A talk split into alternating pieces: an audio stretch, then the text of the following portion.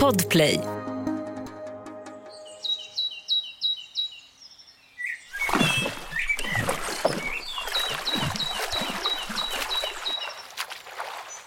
Kylan i vattnet gjorde ont mot kroppen när jag gick ner i sjön. Jag kunde inte se något alls, förutom de blåa ljuskloten som lyste framför mig. De drog mig till sig. Trots kylan kände jag mig stark när jag simmade. Men i takt med att jag kom närmare ljuset blev jag svagare och svagare. Vattnet blev till is. Jag kunde inte längre känna mina armar. Och innan jag hann reagera steg det blåvita ljuset omkring mig. Skogen och sjön försvann. Kvar fanns bara ljus. Ett blåskimrande, främmande ljus.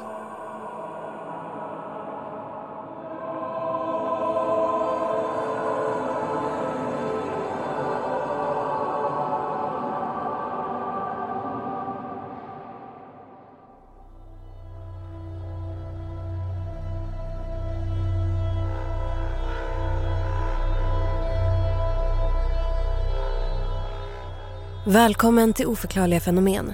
Ett program där jag, Evelina Johanna, Och jag, Tom Schäferdik. tar med dig på berättelser om mystiska, märkliga och obehagliga saker som hänt folk över hela världen. Saker som inte alltid går att förklara. Innan vi drar igång med dagens berättelse vill vi bara tipsa om en grej. Nya avsnitt av Oförklarliga fenomen släpps varje tisdag. Men om du vill höra avsnitten en dag före alla andra ska du gå in på podplay.se eller ladda ner appen. Helt gratis. Det här finns på riktigt. Otaliga människor har sett det här fenomenet. Tänk dig en mörk natt i skogen. Du är precis på väg hem. Men så ser du någonting lysa bland trädstammarna. Ljuset hoppar fram och tillbaka som att det vill att du ska följa efter. Vad hade du gjort? Hade du vänt ljuset ryggen och sprungit därifrån? Eller hade du velat se vad det vill visa dig? Och vad hade hänt om du hade följt efter?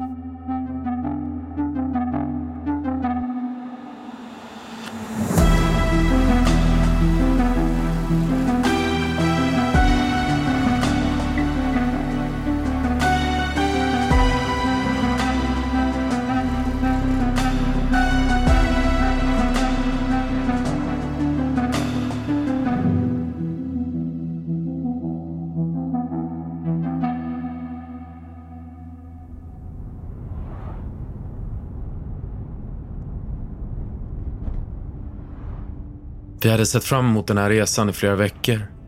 Jag, min bästa kompis Robert och hans tvillingbror John skulle åka till landet över helgen för att få en paus från vardagen hemma i stan. Vi gick alla sista året i gymnasiet och den sista terminen hade varit riktigt stressig. Därför kändes det som att en tyngd lättade från bröstet när vi vek av från landsvägen och jag hörde bildäcken knastra mot grusvägen som ledde till stugan.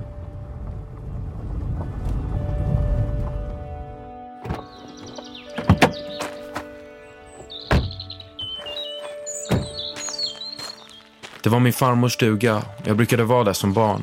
Men det var flera år sedan nu. Så när jag letade upp nyckeln under trappan och satte den i låset var det både som att komma hem och som att kliva in hos en främling. Det verkade som att ingen hade varit där på väldigt länge. I skafferiet låg frukt som ruttnat, så illa att man knappt kunde se vad det var. Och på bordet låg en flera år gammal tidning. De små unkna sovrummen osade av damm och fukt och takhörnen var fulla av spindelnät. Vi öppnade fönstren för att vädra, ställde ner väskorna utan att packa upp dem och satte genast igång med middagen. Resan hade tagit över fyra timmar och det började dra ihop sig mot kväll. Det var i slutet på maj och sommaren hade kommit tidigt. Trots att klockan var eftermiddagstid var luften ljummen. Fåglar och insekter lekte bland träden och blommorna och det var ännu ljust ute. Vi tog ut maten och satte oss vid ett bord nere vid sjön. Robert fyllde en balja med kallt vatten och ölburkar och vi satt kvar där nere och drack efter maten.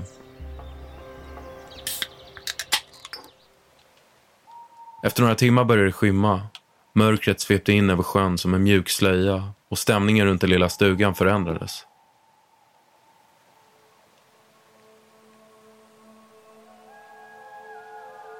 Plötsligt, som om någon tänt en lampa, sken ett ljus upp mitt på sjön. Vi tänkte att det kanske var någon granne som var ute och rodde och hade tagit med sig en lykta i båten. Men ljuset stod alldeles still. Det lyste som ett blått bloss och såg ut att sväva precis ovanför vattenytan. En efter en slutade vi prata och bara tittade ut över sjön mot den stilla lågan. Plötsligt kändes den varma kvällen lite kallare.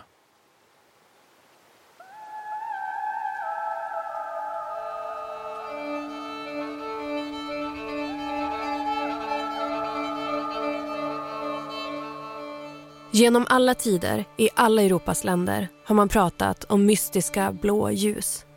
Facklor som tänds utan virke och tycks uppstå ur tomma intet.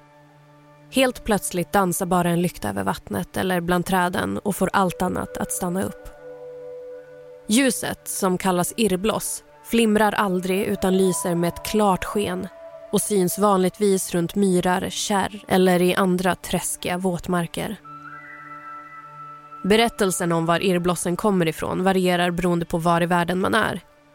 I Sverige nämns ofta en varelse vid namn Lyktgubben som vandrar runt myrar och kärr och bär en lykta i sin hand.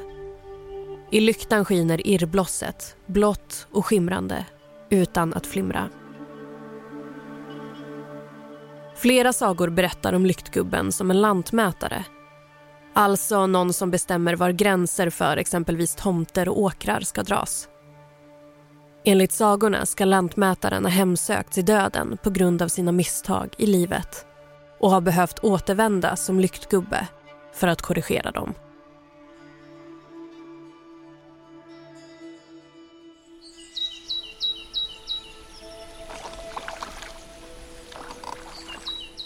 Den andra dagen gav vi oss ut för att fiska. Nere vid sjön låg farmors gamla eka som jag kände igen från barndomen. Vi packade matsäck, drag och spön och rodde ut på den lilla sjön som var tillräckligt liten för att man precis skulle orka simma från ena sidan till den andra. Det lilla ljusklotet vi noterat dagen innan syntes inte till. Vi rodde till och med till en plats där vi sett den, just där vassen slutade. Men inga tecken på blåa lågor eller något annat som stack ut. Vi tänkte inte så mycket på det. Det blev en hel del alkohol igår. Det hade varit konstigt, men det var ju säkert bara en båtlykta eller något. Mot kvällen, när vi kommit tillbaka från fisketuren, lagade vi middag och satte oss vid utebordet igen. Vi var alla ganska matta efter den långa dagen i solen. Runt omkring oss sjöng syrsorna, temperaturen föll och skymningen hägrade i horisonten.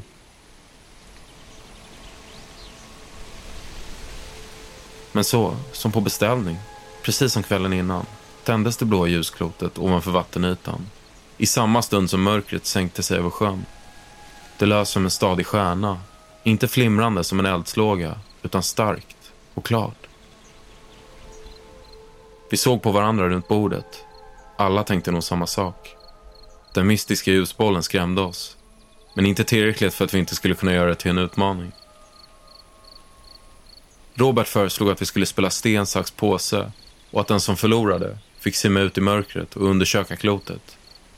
Och när allt var avgjort var det just Robert som drog det kortaste strået vi andra drog en suck av lättnad. För han var verkligen bäst lämpad för uppgiften.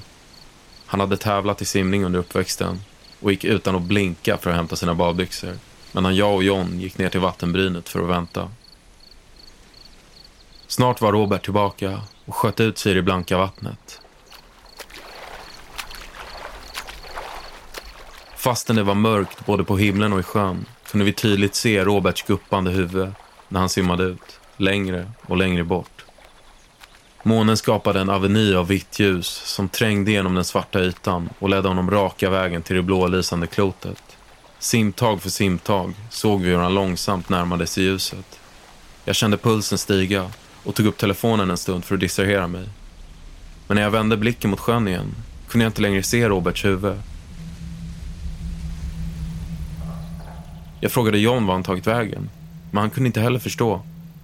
Han sa att han haft blicken fäst på Robert hela tiden, men att han försvunnit i en blinkning. Det blå ljusklotet fladdrade till. Vi började skrika så högt vi kunde.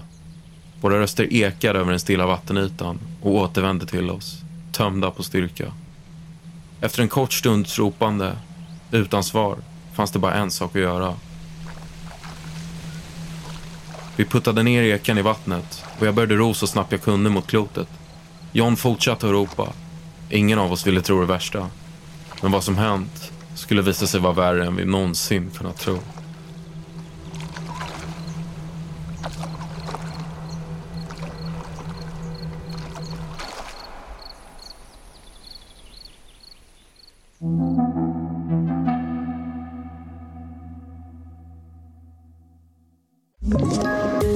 Poddtips från Podplay. I podden Något Kaiko garanterar östgötarna Brutti och jag, Davva, dig en stor dos skratt. Där följer jag pladask för köttätandet igen. Man är lite som en jävla vampyr. Man har fått lite blodsmak och då måste man ha mer. Udda spaningar, fängslande anekdoter och en och annan arg rant. Jag måste ha mitt kaffe på morgonen för annars är jag ingen trevlig människa. Då är du ingen trevlig människa, punkt. Något Kaiko, hör du på Podplay. Därför är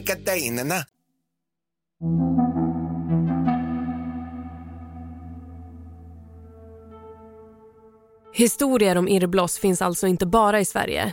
De har varit en del av den europeiska folktron i hundratals år och är så pass vanliga att de har letat sig in i många länders vardagsspråk. Ett av de engelska uttrycken för irrbloss, jack-o'-lantern, beskriver till exempel de utkarvade pumpaljusen som många ställer fram under halloween. Jack-o'-lantern kan översättas till Jack med lyktan som i sin tur kan förenklas till mannen med lyktan. Vem eller vad det är som tänder blossen verkar alltså dyka upp i liknande skepnad på många olika platser. Och ingen vet heller riktigt vad irrblossen representerar. Vissa menar att de är ute efter att göra gott. Att ljuset visar sig för resande som gått vilse och som behöver vägledning genom platsen de är på. Men oftast porträtteras de som illvilliga varelser. Som själar som lämnats kvar i ödelandet mellan himmel och helvete efter att kropparna de tillhört har dött. En variant är som bedragande småjävlar ett slags ondsinta feer med elaka avsikter. En annan som oroliga andar som förnekat stödens stillsamhet och vill få andra att gå samma öde till mötes.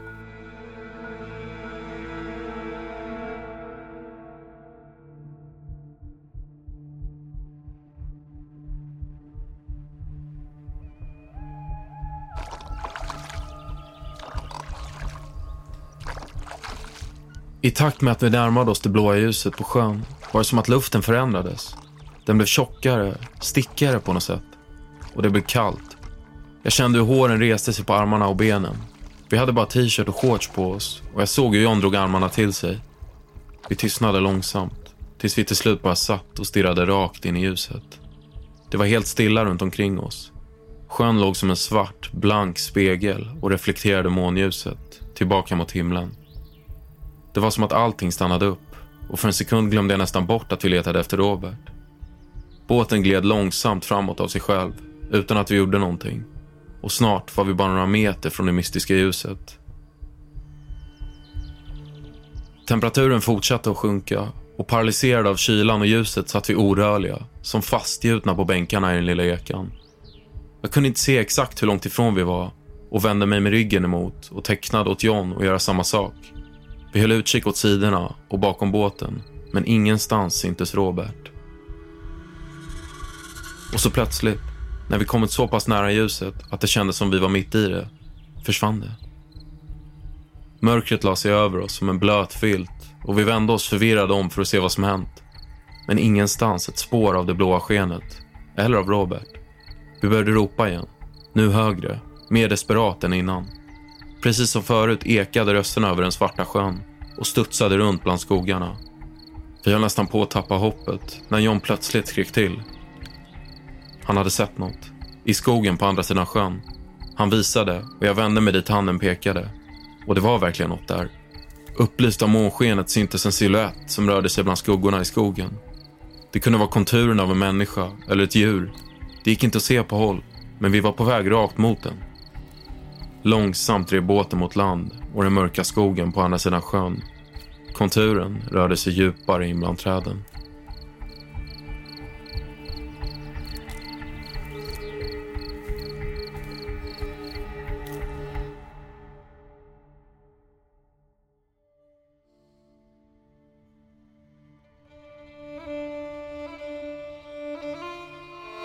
Det första dokumenterade omnämnandet av ett irrbloss gjordes redan på 1300-talet av en framstående walesisk poet. Han beskrev dem som likljus vilket ledde till att det mystiska ljusfenomenet ofta förknippades med livet efter detta och platser som används för att begrava de döda. Det finns såklart också en del naturvetenskapliga teorier. Redan under 1700-talet beskrev Isaac Newton irrblossen som ångor som kunde lysa utan låga. Och senare forskning har visat att fenomenet kan bero på sumpgas som skjuts upp från under marken i träskiga miljöer. Sumpgaser uppstår som en restprodukt efter nedbrytningen av växter.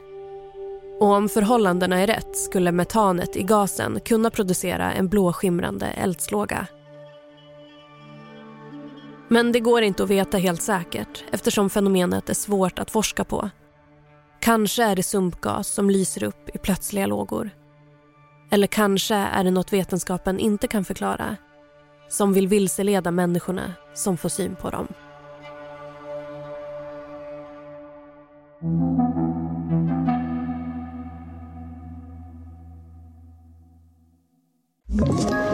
Ett poddtips från Podplay.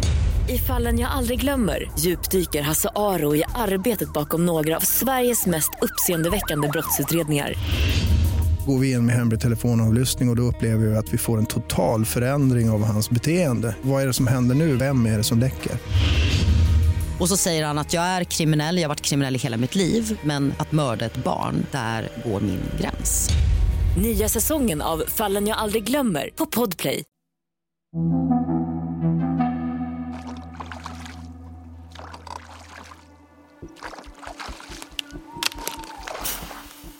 Båten slog till mot den lilla stranden med ett krasande ljud. John tog fram sin telefon för att lysa med ficklampan. Men i övrigt var det helt svart i skogen. Här fanns inga stigar, inga hus. Bara fuktig och snårig träskmark som såg ut att sträcka sig flera kilometer. När vi var yngre brukade farmor prata om den här sidan av sjön som dödsmarken. För att avskräcka oss barn från att gå hit. Men farmor var inte här nu. Ingen var här. Förutom jag och John och förhoppningsvis Robert. Först provade vi att ropa. Vi skrek hans namn. Skrek allt möjligt som kunde fånga hans uppmärksamhet. Men efter ett tag var det som att luften tog slut i lungorna. Halsen brände och istället smög vi omkring i tystnad.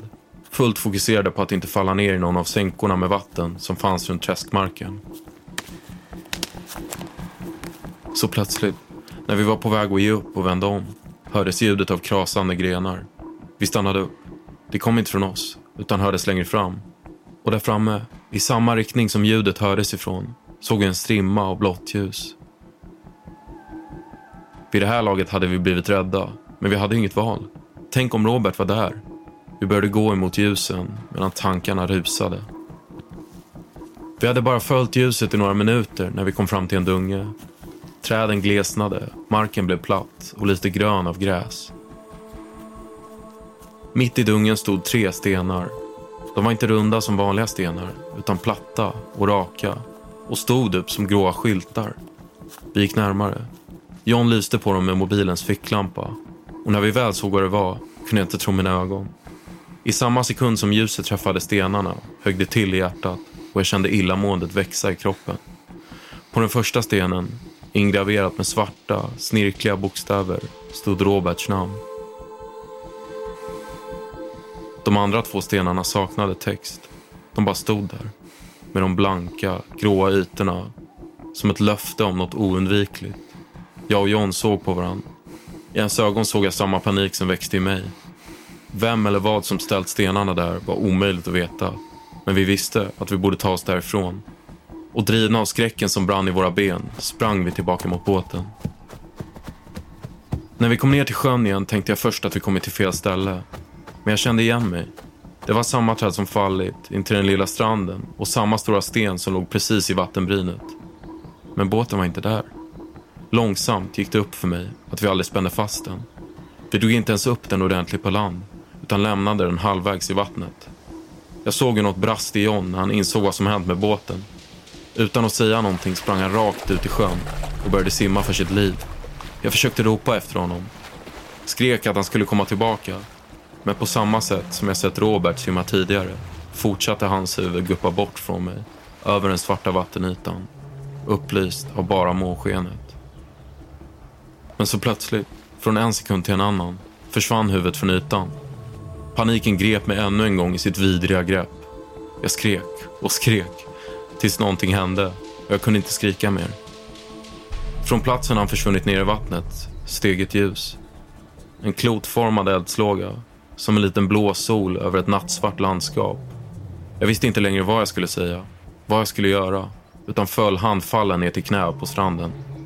Och i samma stund, lik dansande älver uppstigna ur vattnet, tändes hundratals fler blåa bloss över sjön. Kraften från ljusen var så stark att det inte gick att se rakt emot dem. Jag tvingades lägga mig ner i den fuktiga stranden, uppgiven, besegrad. Och samtidigt som jag föll mot marken sjönk temperaturen kraftigt omkring mig. Det var som att något var på väg. Jag borrade ner händerna i sanden, kramade den så hårt jag kunde. Inom mig skrek en röst att jag borde springa, men jag bara låg där, orörlig och stängde mina ögon.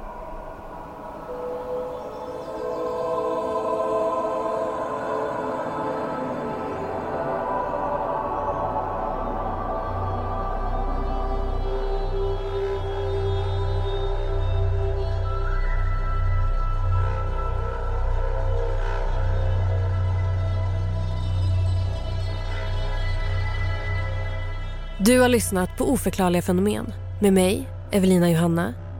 Och mig, Tom Schäferdik. Glöm inte att följa oss på TikTok där du kan se bilder på irrbloss och Lyktgubben. Har du idéer på fler oförklarliga fenomen? Lämna en kommentar eller skriv till oss på Instagram. Båda hittar ni om ni söker på ät oförklarliga fenomen. I nästa avsnitt av Oförklarliga fenomen får du följa med ombord på UB65 en ubåt som sedan dagen hon byggdes har omgärdats av rykten och vars besättning sägs ha gått det mörkaste av öden till mötes. Manuset i det här avsnittet är skrivet av Rickard Baggat. Redaktör Alex Häger. Originalmusik Adam Bejstam. Huvudtema Oscar Wendel. Ljuddesign och exekutiv producent Daniel Murberg.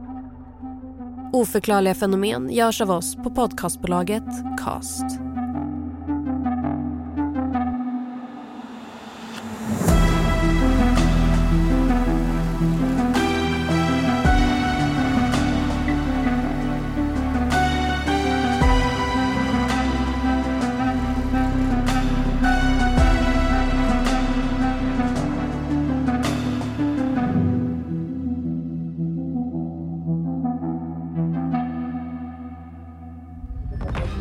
Podplay, en del av Power Media.